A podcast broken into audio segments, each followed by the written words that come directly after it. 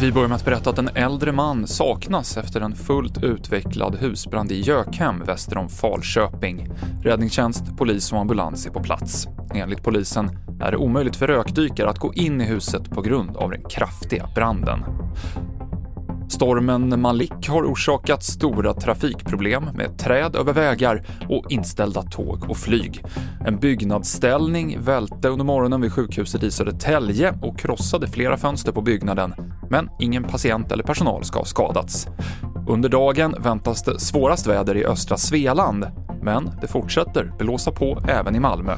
Stormen håller fortfarande ett rejält grepp över eh, Skåne och eh, Sverige och det blåser nästan lika mycket här i Västerhamnen eh, just nu som det gjorde när stormen började komma in över västkusten vid 18-tiden igår kväll. Eh, just nu senaste... Oh! ja, minst sagt 29 meter i byvindarna. Så att ja, det blåser rejält här och det, nu är det kallt dessutom.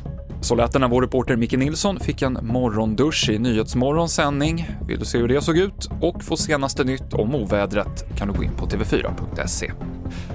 Nordkorea har genomfört sin sjunde testskjutning i år med vad som sägs vara den kraftfullaste roboten på fem år. Det här är första gången som Pyongyang testskjuter så många robotar under en enda månad. Senaste nytt finns i appen TV4 Nyheterna. Jag heter Mikael Klintevall.